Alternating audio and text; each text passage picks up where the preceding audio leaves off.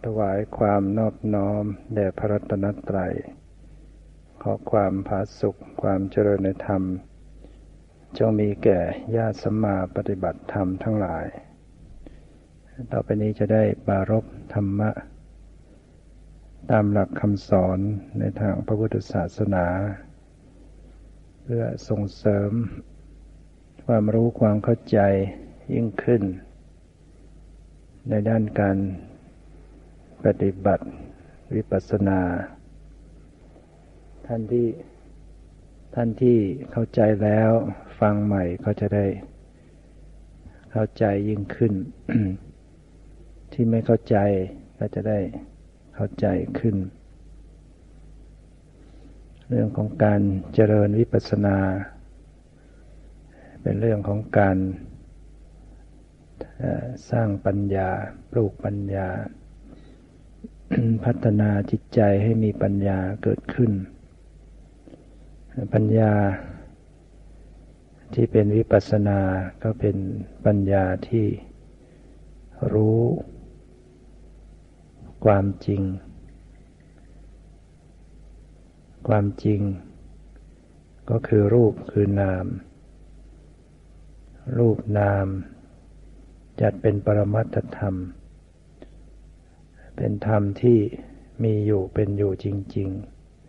ๆ วิปัสสนานั้นต้องระลึก สติต้องทำหน้าที่ระลึกรู้ ให้ตรงต่อรูปนาม เพราะนั้นต้อง สติต้องทำหน้าที่ระลึก ให้ตรง ต่อรูปต่อนามที่ปรากฏเป็นปัจจุบันนะปัจจุบันก็คือชั่วขณะที่กำลังปรากฏ ขณะที่สติทำหน้าที่ระลึก ก็รักษาความเป็นปกติ มีความสงบมีความปกติมีสภาพระลึกรู้ มีสภาพปล่อยวาง ให้เป็นไปเนี่ยพร้อม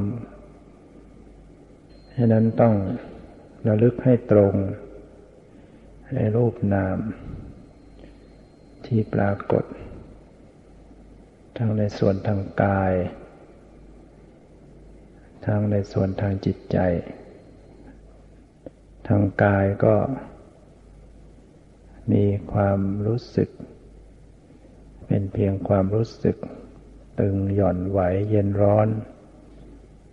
อ่อนแข็งหย่อนตึง ทางจิตใจก็เป็นสภาพนึก สภาพรู้ อาการในจิตใจที่เป็นความสงบก็ดี ความไม่สงบก็ดี ความชอบความไม่ชอบ เหล่านี้คือปรมัตธรรม ตลอดทั้งการเห็นการได้ยิน การรู้กลิ่นรู้รสสีเสียงกลิ่นรสเหล่านี้ก็เป็นปรมัตธรรม ต้องสำเนียกต้องระลึกต้องสังเกตสภาวธรรมต่าง ๆ เหล่านี้ที่กำลังปรากฏ เริ่มการระลึกทางกาย ราะว่าทางกายเป็นของหยาบของปรากฏชัดที่รู้ได้ง่าย ก็สังเกตทางกายไป ความรู้สึกเคลื่อนไหว ตึงหย่อนไหวเย็นร้อนเนี่ยกำหนดรู้ได้ง่าย ก็หัดดูหัดรู้ในความรู้สึกเหล่านี้ แล้วก็ต่อไปก็ดูเข้าไปถึงจิตใจ ความนึกความคิดความรู้สึกต่างๆ ในจิตในใจที่ปรากฏ เมื่อดูสัมผัสสัมพันธ์เข้าไปถึงจิตใจ เวลาที่ รู้มาทางตาทางหู มันก็จะได้รู้แค่ปรมัตธรรม ไม่ขยายเลยออกไปเป็นสมมุติ ออกไม่ไม่ออกไปเป็นรูปร่างไม่เป็นความหมาย เพราะว่าสติมันจะสัมผัสสัมพันธ์กับมาสู่จิตใจอยู่เสมอ เวลาจิตมันจะหลุดจากฐานภายใน ออกไปทางประตูตาประตูหู สติมันก็ระลึก ความไหวออกไป หรือธรรมชาติที่ปรากฏทางตาทางหู ร้อมกันนั้นมันก็ระลึกรู้จิตใจต่อเนื่องกัน การที่มันรู้จักจิตใจได้ต่อเนื่อง มันก็จะไม่ขยายตัวออกไปในสมมติบัญญัติ แห่งความหมายแห่งรูปร่างสันฐานของสิ่งที่เห็นของสิ่งที่ได้ยิน ถ้าหากว่าเราไปตั้งใจจะดูทางตา หรือจะไปดูทางหูให้ได้แค่ปรมัตมันไม่ได้ มันจะเลยไปหมด เพราะไปจดจ้องไปเพ่งเล็ง ไปตั้งใจที่จะจับจ้อง เพ่งเล็งเฉพาะปรมัตมันไม่อยู่แค่ปรมัตหรอก ก็เลยไปเป็นสมมุติเพราะความเร็วของจิตแรงผลักแรงจ้องมันมากไป แต่ถ้ารู้อยู่ภายในอยู่ดูในจิตในใจดูในความรู้สึกภายในอยู่ เวลาเสียงมากระทบจิตมันไหวออกไป ก็รู้ความไหวของจิต แล้วก็รู้สภาพได้ยิน โดยธรรมชาติ รู้โดยธรรมชาติโดย ไม่ต้องตั้งใจที่จะไปกำหนดได้ยินเสียง มันก็ได้ยิน แต่จะเห็นจิตที่ไหว และก็ พิจารณาจิตใจ ความรู้สึกปฏิกิริยา อย่างนี้แล้วมันก็จะทรงอยู่ในกรอบเนี่ยจิตจะอยู่ในกรอบ คือจะอยู่ในจิต ในกายในจิตในสภาวะ อยู่ในวนเวียนอยู่ภายใน ถึงจะรับไปทางตาหรือทางหู มันก็จะอยู่แค่เห็นแค่ได้ยิน แค่รู้กลิ่นทางจมูก แค่รู้รส เพราะมันมีการสัมผัสสัมพันธ์ต่อจิตใจ มันเหมือนกับมีเครื่องผูกอยู่นะเหมือนกับ ลูกตุ้มนาฬิกาที่มันมีร้อยผูกไว้ ถึงมันจะแกว่งไป มันก็แกว่งกลับมาได้ มันว่าวที่มันมีสายโยงใยอยู่ มันก็ไม่หลุดออกไป นะฉะนั้นฐานจิตฐานใจเนี่ยต้องต้องดูให้เป็น การดูจิตดูใจให้เป็นก็จะผ่านการปฏิบัติมันก็จะพัฒนาจะก้าวหน้า แล้วก็แก้ปัญหาต่างๆได้ ถ้าดูจิตใจไม่เป็นมันมันจะแก้ปัญหาต่างๆไม่ได้ ปัญหาที่เกิดจากการปฏิบัติ เช่นการที่จิตไปติดอยู่ในนิมิต จิตไปติดอยู่ในอารมณ์ทางกายหรือในความว่างนะถ้าดูจิตใจไม่เป็นแล้วมันก็จะแก้ปัญหาเหล่านั้นไม่ได้ ก็จะติดไปตามนิมิตเรื่อยไป ติดในความว่างเรื่อยไป ความวิปริตทางกายที่เกิดขึ้น มันก็จะแก้ไม่ได้ เพราะ เพราะมันล้ำเกินไป ไปดูทางกายมันล้ำพอไปล้ำไปมันเป็นสมมุติมันเป็นมายา ให้รู้สึกกายนี่มันหมุนมันเวียนมัน ขึ้นมันลงมันไปอย่างนั้น มันไปอย่างนี้เรียกว่ามันเกินเลย มันขยายออกไปเป็นสมมุติ เป็นความหมาย มันมีการไปกันมากันหมุนกันวนกันเวียนกันใหญ่กัน เล็กกันสูงกันต่ำกันเข้ากันออกเนี่ย มันเป็นเรื่องความหมายเป็นบัญญัติอารมณ์ เพราะ เพราะดูจิต ดูใจไม่ออกไม่เป็น มันก็จะดูล้ำเกินไป เน้นเกินไปจ้องเกินไปทางกายเท่านั้น ก็ยายขยายขยายไปสู่สมมุติ เกิดเป็นสมมติบัญญัติขึ้นมา ถ้ามันมีความวิปริตทางร่างกายอย่างไร มันก็แก้ไม่ได้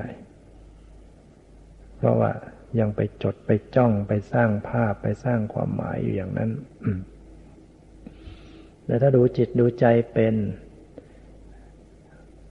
การรับรู้ทางกายเขาก็จะรู้พอเหมาะพอควร รู้แค่สภาวะ แค่ปรมัตธรรม รู้แค่ความรู้สึกรู้สึก รู้สึกในส่วนย่อยๆต่างๆ ไม่ไปประมวลเอาความรู้สึกออกมาปฏิปต่อจนเป็นความหมาย หมุนวนหมุนเวียนขึ้นลงอะไรไปต่างๆ เพราะเมื่อดูจิตดูใจ มันจะตัดสมมุติออกไป เพราะตัวที่ผลิตสมมุติมันคือจิตใจที่กำลังปรุงแต่งกำลังตึกกำลังนึกกำลังคิดกำลังสัญจดจำกำลังปรุงสร้างภาพ นี่คือตัวตัวต้นกำเนิด เมื่อสติมันมาดูที่จิตดูใจดูความปรุง ดูความตรึกนึก เขาก็ยุบตัวของการที่จะตึกนึกขยายสร้างภาพออกไป บัญญัติมันก็มันก็อันตรธานไป อย่างหนึ่ง แม้การจะไปรู้ที่กาย มันก็กลับรู้จิต พอรู้กายมันก็มารู้จิต การรู้กายมันก็เลยรู้แค่ รู้สึกรู้สึก ไม่ขยายไม่เลยไม่ล้ำหน้าไป ไม่เลยเถิด ไม่เกินเลยดังนั้นการดูจิตใจเนี่ยจะเหมือนกับการรักษากรอบคือรักษาการรับรู้ให้มันอยู่ในกรอบ มันไม่ออกไปนอกกรอบ สติสัมปชัญญะจะรับรู้อะไรมันก็จะวนเวียนกันอยู่ภายใน ฉะนั้นผู้ปฏิบัตินั้นจะต้องทำฟังเข้าใจ จะต้องฝึกหัดในเรื่องการดูจิตดูใจให้เป็น จิตใจมันคือธรรมชาติอย่างไร จิตมันก็เป็นธรรมชาติที่รับรู้ เนี่ยมันเป็นสภาพรับรู้อารมณ์ หรือบางทีมันนึกคิด เวลามันนึกคิดวิพากษ์วิจารณ์ไปในเรื่องต่างๆนั่นแหละก็หันมารู้ที่ความนึกคิดที่ความตรึกนึกเหล่านี้แล้วว่ากลับมาที่จิตใจดูที่จิตใจ หรือว่าดูอาการในจิตที่มันมีอาการไปต่างๆ มีปฏิกิริยาเกิดขึ้นต่างๆ เช่นมันรู้สึกว่าสบาย หรือมันไม่สบาย มันสงบหรือมันไม่สงบ มันขุ่นมัวหรือมันผ่องใส มันอิ่มเอิบเบิกบานใจ หรือมันเศร้าหมอง มันเล่าร้อน กระสับกระส่ายกระวนกระวายในจิตในใจ เนี่ยต้องหัดมาดูหัดมารู้ในสิ่งเหล่านี้ หรือมันเฉยเฉยมันมันนิ่งนิ่งมันสงบสงบเนี่ยมันมีรายการต่างๆเขาเรียกว่า ปฏิกิริยาหรือความรู้สึกหรืออาการในจิตหรือความรู้สึกแล้วแต่เราจะเรียก มันมีต่างๆ ให้หัดดูหัดรู้หัดสังเกตเข้ามาที่จิตที่ใจอย่างเนี้ย นะถ้าปฏิบัติวิปัสสนาดูจิตใจไม่เป็นอย่างนี้มันก็ลำบากนี่ยการปฏิบัติมันก็จะไปไม่ได้ แก้ปัญหาอะไรต่างๆไม่ได้อันนี้ถ้าหากว่าดูจิตดูใจเป็นเวลาจิตมันจะมีนิมิตเกิดขึ้น เป็นภาพอะไรต่างๆก็ตาม พอสติมันย้อนดูที่จิต นิมิตก็จะหาย ก็เป็นการตัดนิมิตออกไปได้ เวลามันมีความว่างเป็นอารมณ์ พอมาดูที่จิต ความว่างก็หายไป มีสภาวะให้รู้ให้ดูเป็นอารมณ์ของสติ อย่างนี้เป็นต้นที่มันแก้ปัญหาสิ่งเหล่านี้ได้ แม้แต่มันมีอาการวิปริตทางร่างกาย กายมันโยกมันโครงมันไหวมันมีความเคร่งตึงก็ดี เมื่อดูจิตดูใจเป็น อาการเหล่านั้นก็จะหายไป รักษาความเป็นปกติได้ ฉะนั้นจึงต้องเน้นว่าผู้ปฏิบัติมาแล้ว ฝึกมาแล้วมามากแล้วก็ต้องดูจิตดูใจให้เป็น อย่างที่กล่าวแล้ว นะดูตั้งแต่ว่ามันนึกคิด จิตมันคิดนึกคิดนึกไปในเรื่องต่างๆ ก็สลึกรู้ที่ความนึกคิดให้เป็นแล้วจิตมันมีอาการต่างๆ ดังที่กล่าวแล้วก็ระลึกรู้ไป หัดสังเกตในจิตในใจ และยิ่งไปกว่านั้น จิตที่มีสภาพไม่ได้คิดไม่ได้นึก เป็นสภาพที่ทรงตัวอยู่รู้อยู่ เนี่ยก็ต้อง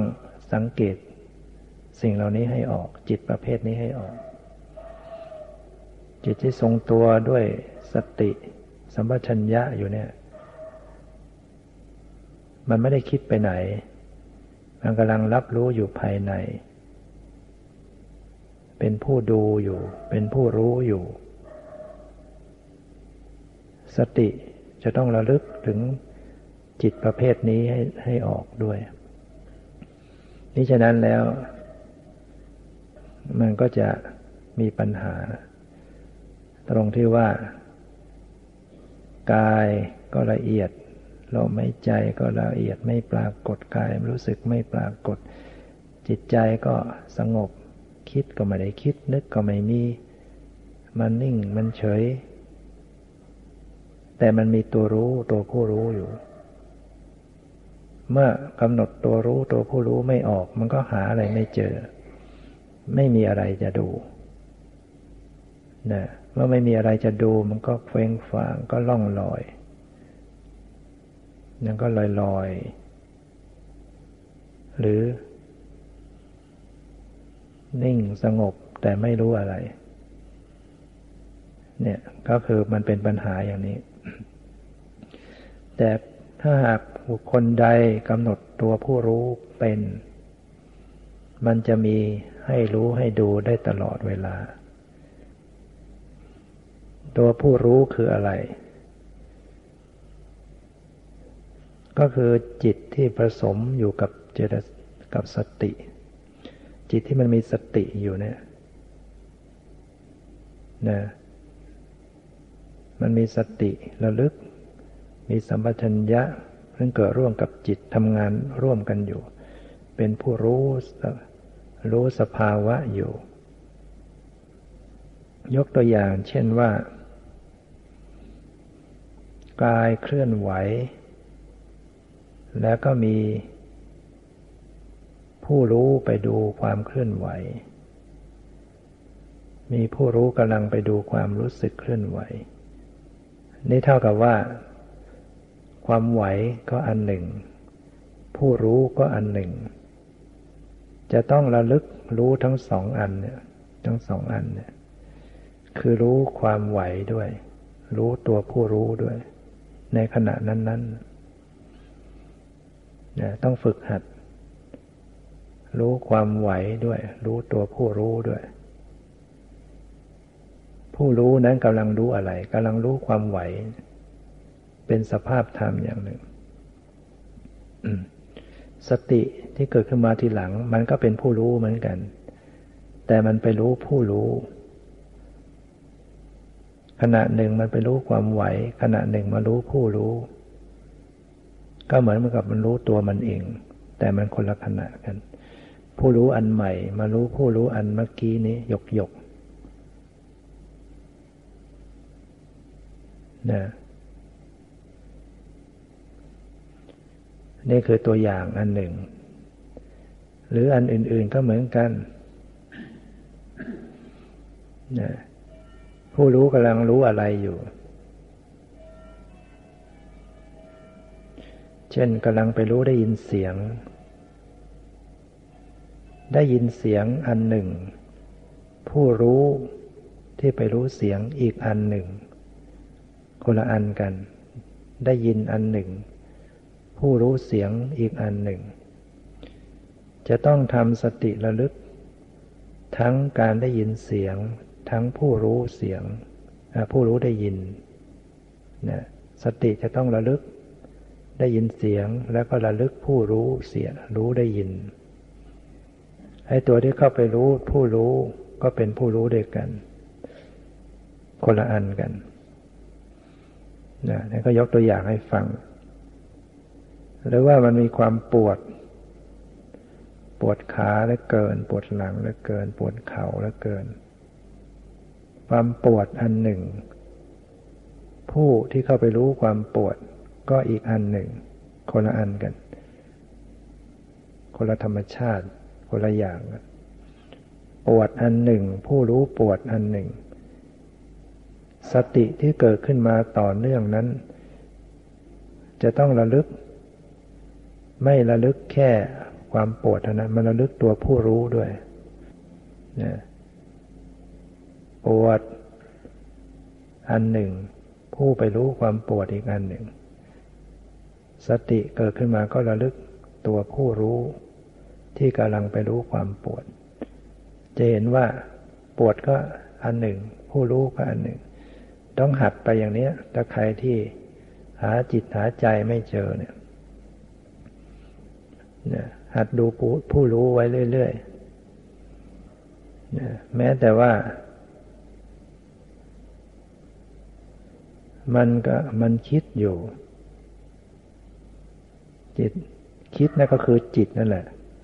คิดคิดคิดถึงเรื่องต่างๆ พอมีสติ ไปรู้ความคิดไอ้สติก็เหมือนเป็นผู้รู้ ไปรู้ความคิด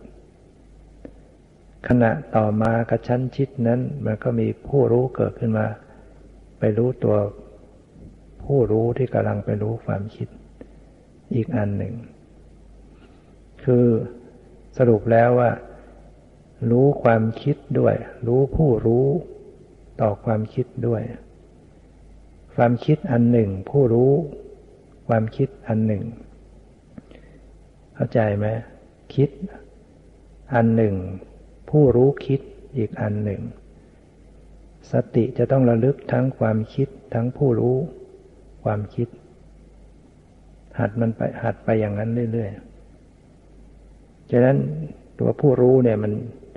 มันก็จะเกิดเกิดขึ้น เกิดขึ้น ขณะที่มีสติ สติระลึกรู้อะไร ก็แสดงว่ามีผู้รู้เกิดขึ้น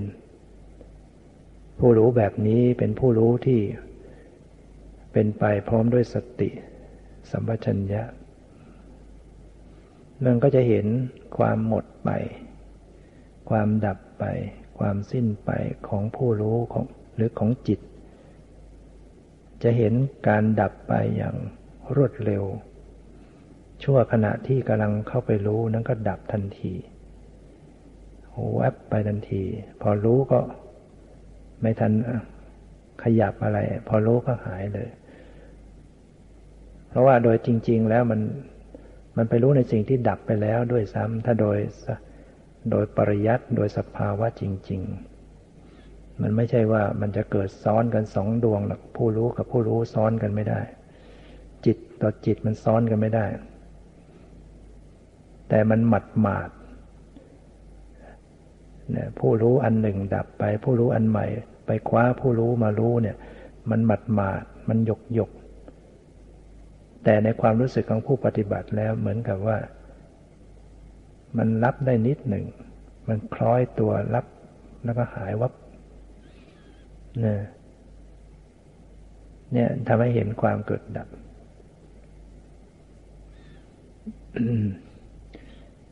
ยกตัวอย่างอีกอีกอีกอีกตัวอย่างหนึ่งก็ได้ เวลาที่จิตใจมีความสงบจิตมีความสงบ ก็มีสติหรือมีผู้รู้เข้าไปสังเกตความสงบ มันก็เท่ากับมีความสงบอันหนึ่ง มีผู้รู้ความสงบอันหนึ่ง สติที่เกิดขึ้นมาต่อเนื่องกันนั้น ก็ไม่ใช่รู้ เฉพาะความสงบมันไปรู้ตัวผู้รู้ ตัวที่กำลังดูความสงบเนี่ย จะต้องถูกรู้บ้างเนี่ยฟังเข้าใจหรือไม่ ความสงบอันหนึ่ง ผู้รู้ความสงบอันหนึ่ง แล้วก็มีผู้รู้ดูผู้รู้อีก รู้ได้อีก มันจะรู้อีกก็รู้รู้ต่อได้อีกนะ ผู้รู้ไปดูผู้รู้ ผู้รู้อีกอันดูผู้รู้อันเมื่อกี้อันเมื่อกี้ ถ้าจะใส่ตัวเลขก็เหมือนกับว่าไอ้ตัวที่สองดูตัวที่หนึ่งตัวที่สามดูตัวที่สองตัวที่สี่ดูตัวที่สามถ้าเราสติดี สติสมัชัญญะดีมันจะดูได้ได้ต่อต่อต่อต่อต่อก็จะเห็นความหมดหมดหมดหมดไปของจิตนี่ขณะที่ตัวที่สองดูตัวที่หนึ่งตัวที่สามตัวที่สอง ให้ความรู้สึกทางกายมันเกิดซ้อนขึ้นมา มันก็กลับไปรู้ความไหว มันไม่ใช่รู้ได้ตลอด เพราะเราไม่ได้บังคับ ถึงบังคับมันก็ทำไม่ได้ รู้ผู้รู้อยู่ มันก็อาจจะไปรู้ความไหวที่กาย รู้ไหวกาย รู้ไหวกายอ้าวรู้ตัวรู้ได้อีก รู้ไหวกาย รู้ตัวผู้รู้ รู้ความรู้สึกในจิตอีก ดูความสงบ ดูผู้รู้อีก ดูความสงบได้อีกหรือดูความคิดมันเผลอคิดคิดรู้หรือมันสงสัยสงสัย รู้ความสงสัย หรือมันชอบดูความชอบหรือมันมันไม่ชอบรู้ความไม่ชอบ มันไหวกายรู้ไหวกายบางทีก็ไปรู้ได้ยินเสียงสลับ ที่กล่าวนี้ ในความเป็นจริงแล้วต้องเร็วมาก นะมาเร็วมากเพราะสภาวะมาเร็ว สติสมัชัญญาก็ต้องเร็วด้วยกัน แต่เอามาพูดให้มันช้าลง ยกตัวอย่างทีละอันทีละอัน แต่ว่ามันไม่ใช่ว่าเป็นไปตามระเบียบอย่างนี้เสมอไปนะมันไม่ใช่เป็นระเบียบอย่างนี้เสมอไป มันจะสลับสับเปลี่ยนของมันยังไงก็แล้วแต่นะเนี่ยจะเห็นว่า ตัวผู้รู้ มันเป็นตัวจริงๆนะไม่ใช่มันเป็นตัวตุ๊กตาแล้วเป็นตัวกลมๆหรือว่า เป็นก้อน เป็นวง เป็นดวงไม่ใช่อย่างนั้น คือภาษาสมมุตินะ่ะธรรมชาติ ที่เป็นสภาพรู้ ถ้าจะพูดจริงๆนะธรรมชาติที่เป็นสภาพรู้ สภาพผู้รู้ แต่นี้มันยาวก็เลยใช้คำว่าตัว ก็อย่าไปเข้าใจว่ามันเป็นตัวจริง ตัวเป็นก้อนเป็นกลมเป็นแบนอะไรไม่ใช่แต่สภาพรู้ก็เป็นเพียง ไม่มีสรีระไม่มีรูปร่าง เป็นสิ่งที่ละเอียด เป็นสิ่งที่ ไม่เป็นรูปร่างสันฐาน ฉะนั้น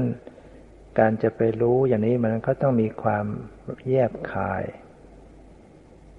มีความละเอียดละออ สติสสติสมัชัญญะจะต้องมีความนุ่มนวลละเอียดละออจะไปสัมผัสกันได้เนี่ยไม่ใช่เราจะดูแบบหยาบหยาบมันก็ไม่เห็นหรอก จะไปพยายาม จ้องเพ่งค้นหามันก็ไม่เห็นเพราะมันหยาบ เป็นเครื่องมือที่หยาบ ของละเอียดก็ต้องใช้ความละเอียดเข้าไปจับด้วยกันดังนั้นสติสมัชัญญะมันจะมีความละเอียดอ่อน มันก็ต้องมีความพอดีของมัน หัดหัดดูอะไรก็ดูอย่างนิ่งปล่อยวางวางเฉย เป็นปกติ มันจะสังเกตได้ว่า ตัวผู้รู้ มันจะมีอาการนิ่งนิ่งมีอาการสงบสงบ มีการปกติปกติของมัน สิ่งที่ถูกรู้ อาจจะไหวไปไหวมาเคลื่อนไหวฉูดฉาด แต่ไอตัวที่รู้เนี่ยมันจะนิ่งๆของมันแล้วมันจะสังเกตอาการในผู้รู้ว่า มันมีความนิ่ง มีความสงบ มีความปกติ แต่บางขณะมันก็ แต่บางขณะมันก็ไม่ปกติ มันเกิดตื่นเต้นวันไหวเนี่ยหรือว่า สังเกตลักษณะของมันรับรู้ผู้รู้เนี่ยวนๆกันอยู่อย่างนี้ฉะนั้นพูดวันนี้ก็จะพูดอยู่ที่ผู้รู้เนี่ยนะ พูดให้ ให้รู้เรื่องกันไปสักทีหนึ่ง พูดซ้ำๆกันอยู่นะก็พยายามจะอธิบายให้ฟังนะยกตัวอย่างให้ฟัง แล้วก็ฟังแล้วมันก็ต้องปฏิบัติ ฟังแล้วก็ต้องทำฟังแล้วก็ทำอาจจะฟังแล้วก็ทำทันที แล้วก็เข้าใจแล้วก็รู้ทันที ไม่งั้นมันลืมไปเลยจากนี้ไปก็ลืมแล้วนะในความนิ่งนิ่งบางทีก็หัดอยู่นิ่งนิ่งในความนิ่งนิ่งแต่สังเกตว่ามันมีมีรู้อยู่ มีผู้รู้อยู่ มีตัวรู้อยู่ สังเกตได้นิดหนึ่งขณะนิดหนึ่งขณะหนึ่งเนี่ก็มีความไหวไหวไหวไหวไหวทางกายสลับเข้ามา ก็น้อมไปสังเกต ผู้รู้ผู้ดู ความไหวก็รู้ ผู้รู้ก็รู้ ความสงบก็รู้ ความสบายก็รู้ ความมันนึกคิดก็รู้ การระลึกก็รู้ ความเข้าใจก็รู้ เห็นเห็นลักษณะของธรรมชาติของสติไหมสติทำหน้าที่ระลึกระลึกได้มันระลึกขึ้นมา พอมีสิ่งใดปรากฏมันระลึกขึ้นมาได้ระลึกก็คือเข้าไปรับรู้ไม่เผลอไม่ล่องลอยไป ก็เห็นลักษณะของสติ ลักษณะของปัญญา มันเป็นตัวสังเกตเป็นตัวพิจารณา เป็นตัวเข้าใจ เป็นตัวเห็นแจ้ง รู้แจ้ง รู้สภาวะความจริง ปัญญาเนี่ยก็ก็ต้องถูกรู้บ้าง เพื่อให้เห็นว่าปัญญาเนี่ยก็สักแต่ว่าปัญญา คือสักแต่ว่าเป็นธรรมชาติ ที่มันทำหน้าที่เป็นผู้เข้าใจในธรรมระดับไป ปรากฏดับไป ไม่เป็นแก่นสาระของความเป็นตัวตน ไม่ใช่เรา ไม่ใช่ตัวเรา ไม่ใช่ของเรา สติที่ทำหน้าที่ระลึกระลึกระลึกรู้ระลึกรู้ ก็ไม่ใช่เรา เมื่อระลึกเมื่อสังเกตไปที่สติก็พบว่ามันก็สักแต่ว่าระลึกแล้วก็ดับไประลึกก็ดับไป มันเป็นธรรมชาติที่ไม่ใช่เป็นตัวเป็นตน ไม่ใช่เราของเราในตัวผู้รู้ คือจิตที่ประกอบด้วยกับสติหรือมีปัญญาอยู่ด้วย มันก็สักแต่ว่าเป็นธรรมชาติ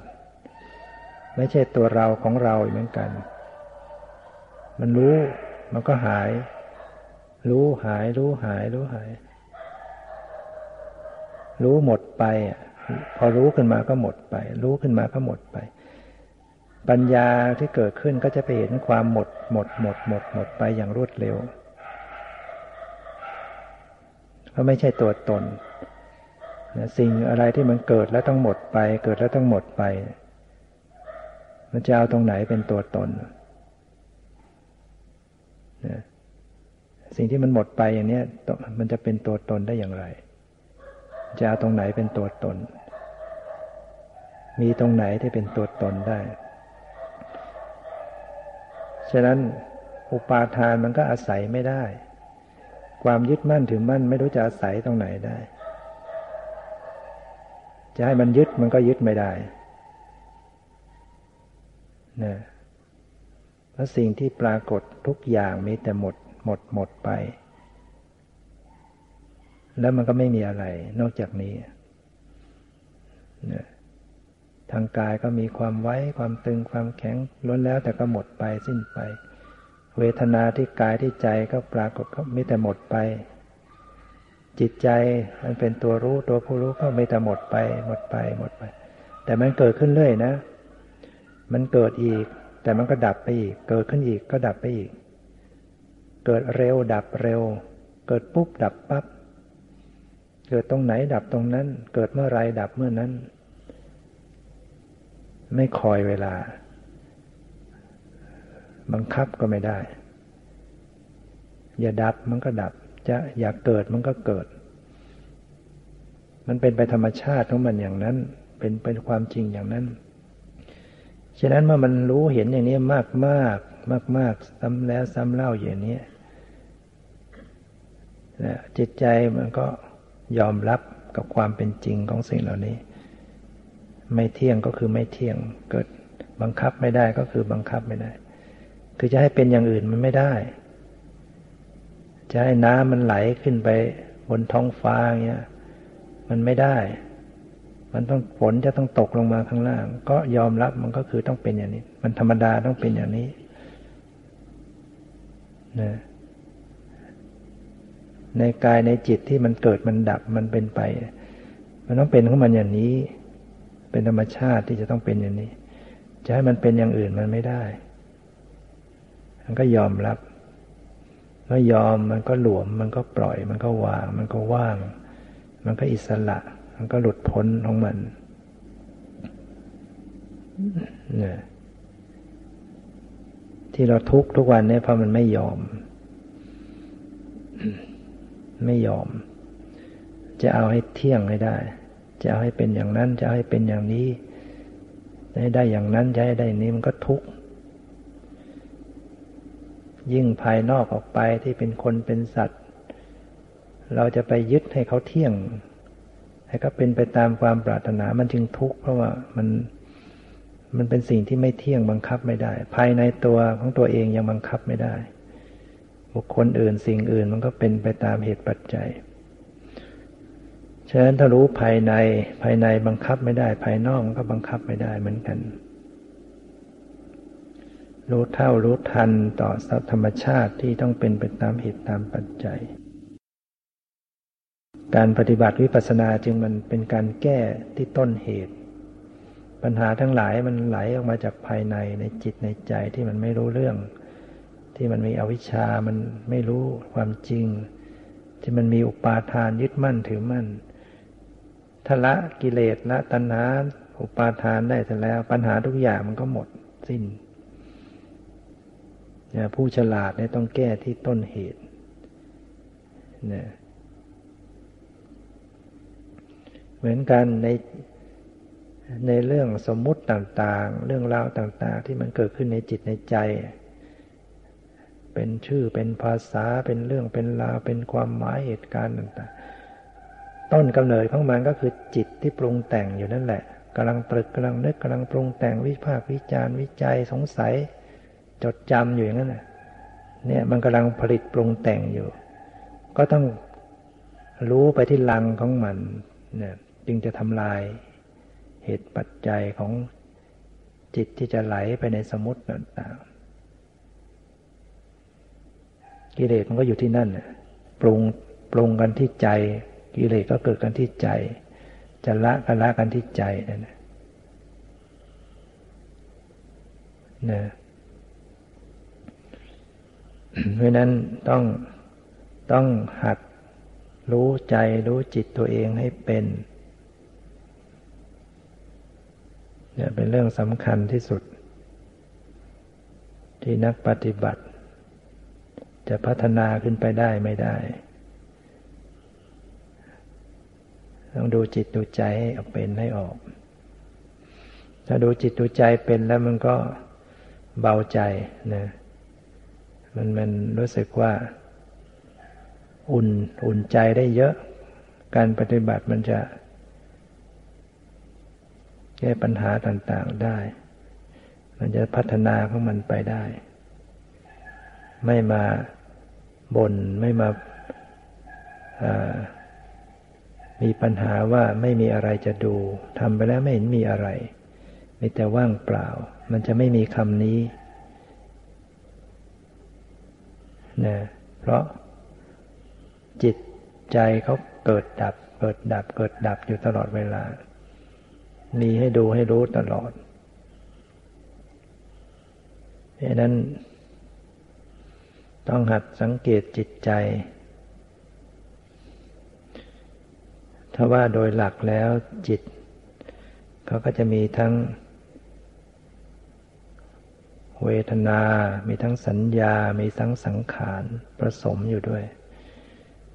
รวมเป็นนามขันสี่ วิญญาณขันคือจิต คือธาตุรู้ แล้วก็มีเวทนาขันผสมอยู่ด้วย มีสัญญาขันผสมอยู่ด้วย ความจำเรียกว่าสัญญา มีสังขารขันผสมอยู่ด้วย สังขารขันก็มีหลายชนิดหน่อย ฝ่ายไม่ดี ฝ่ายบาป ก็มี มีความหลง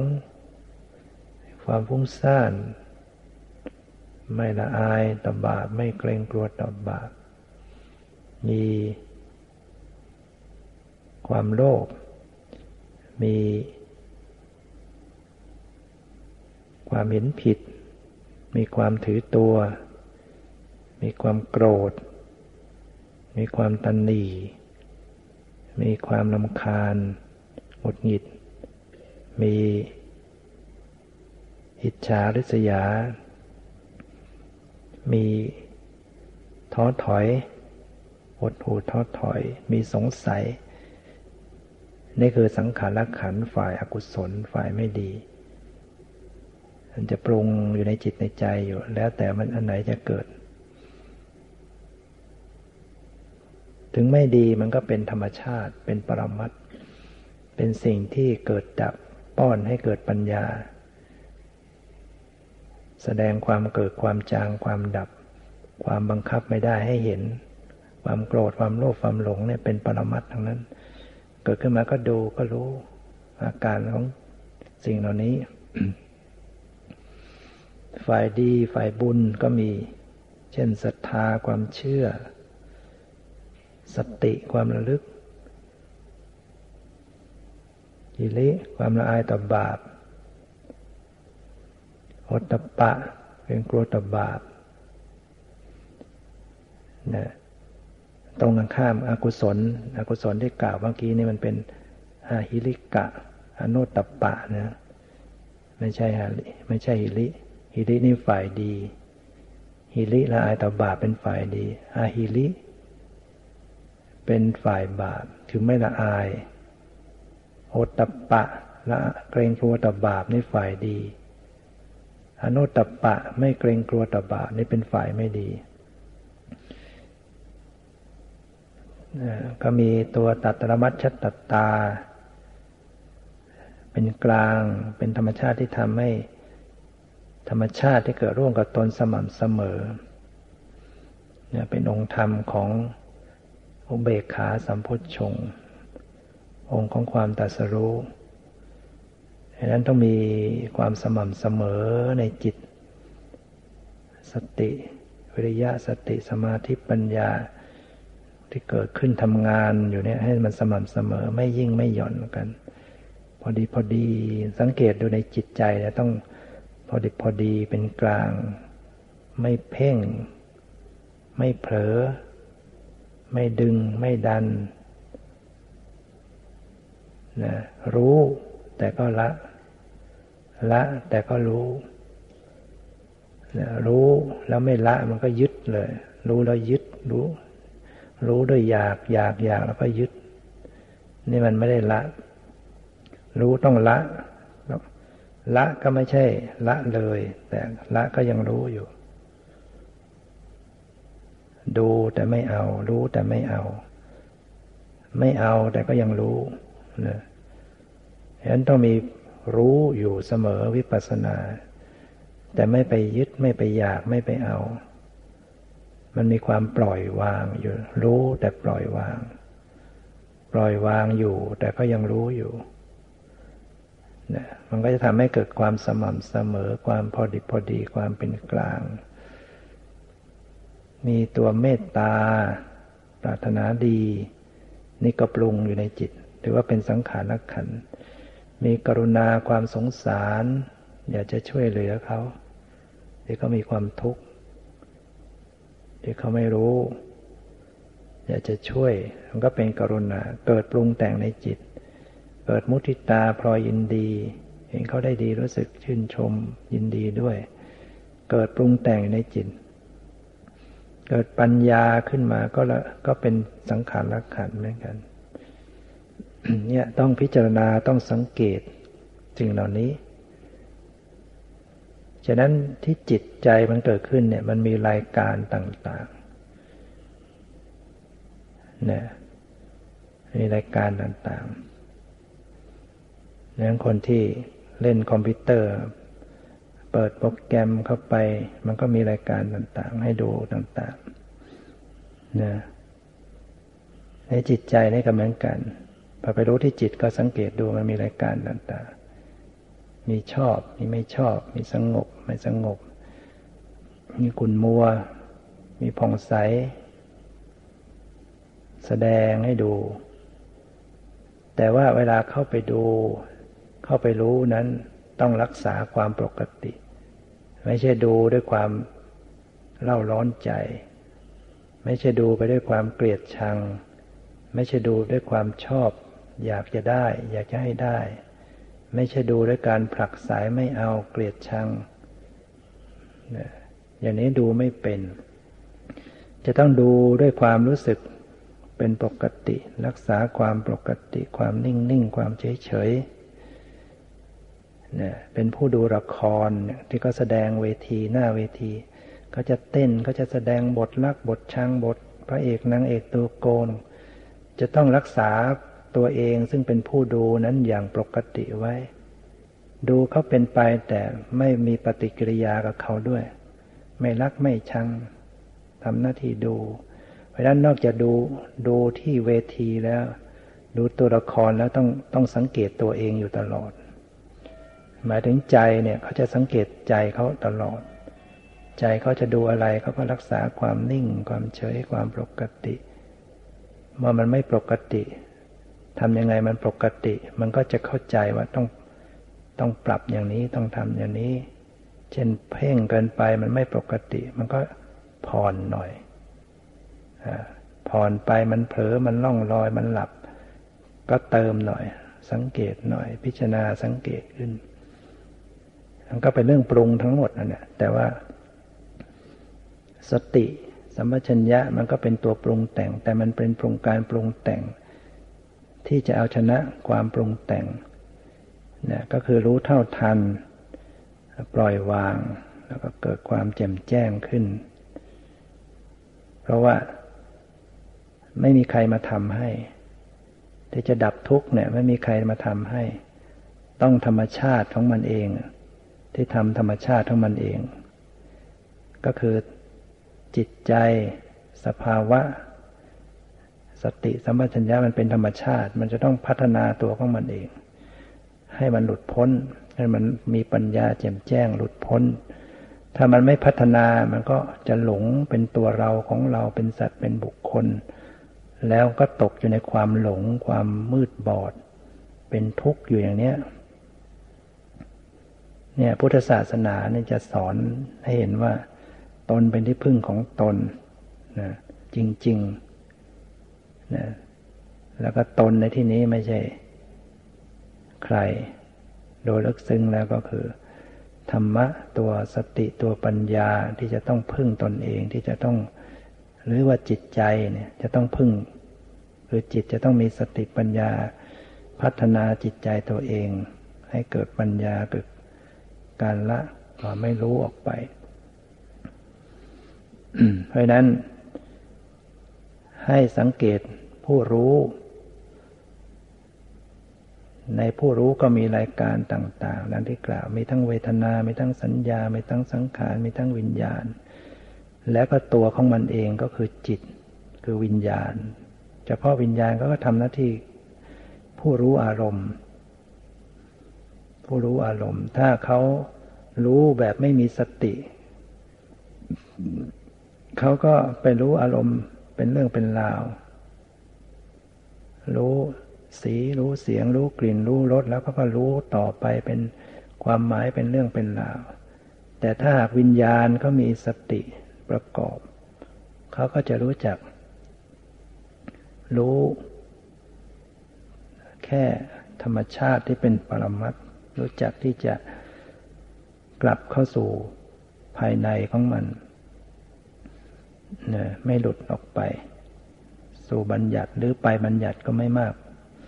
คือถ้าปล่อยหลุดออกไปก็คือมันไปทางตาเป็นเรื่องเป็นราว ผ่านทางหูไปเป็นเรื่องเป็นราว ผ่านทางจมูก แล้วก็ปรุง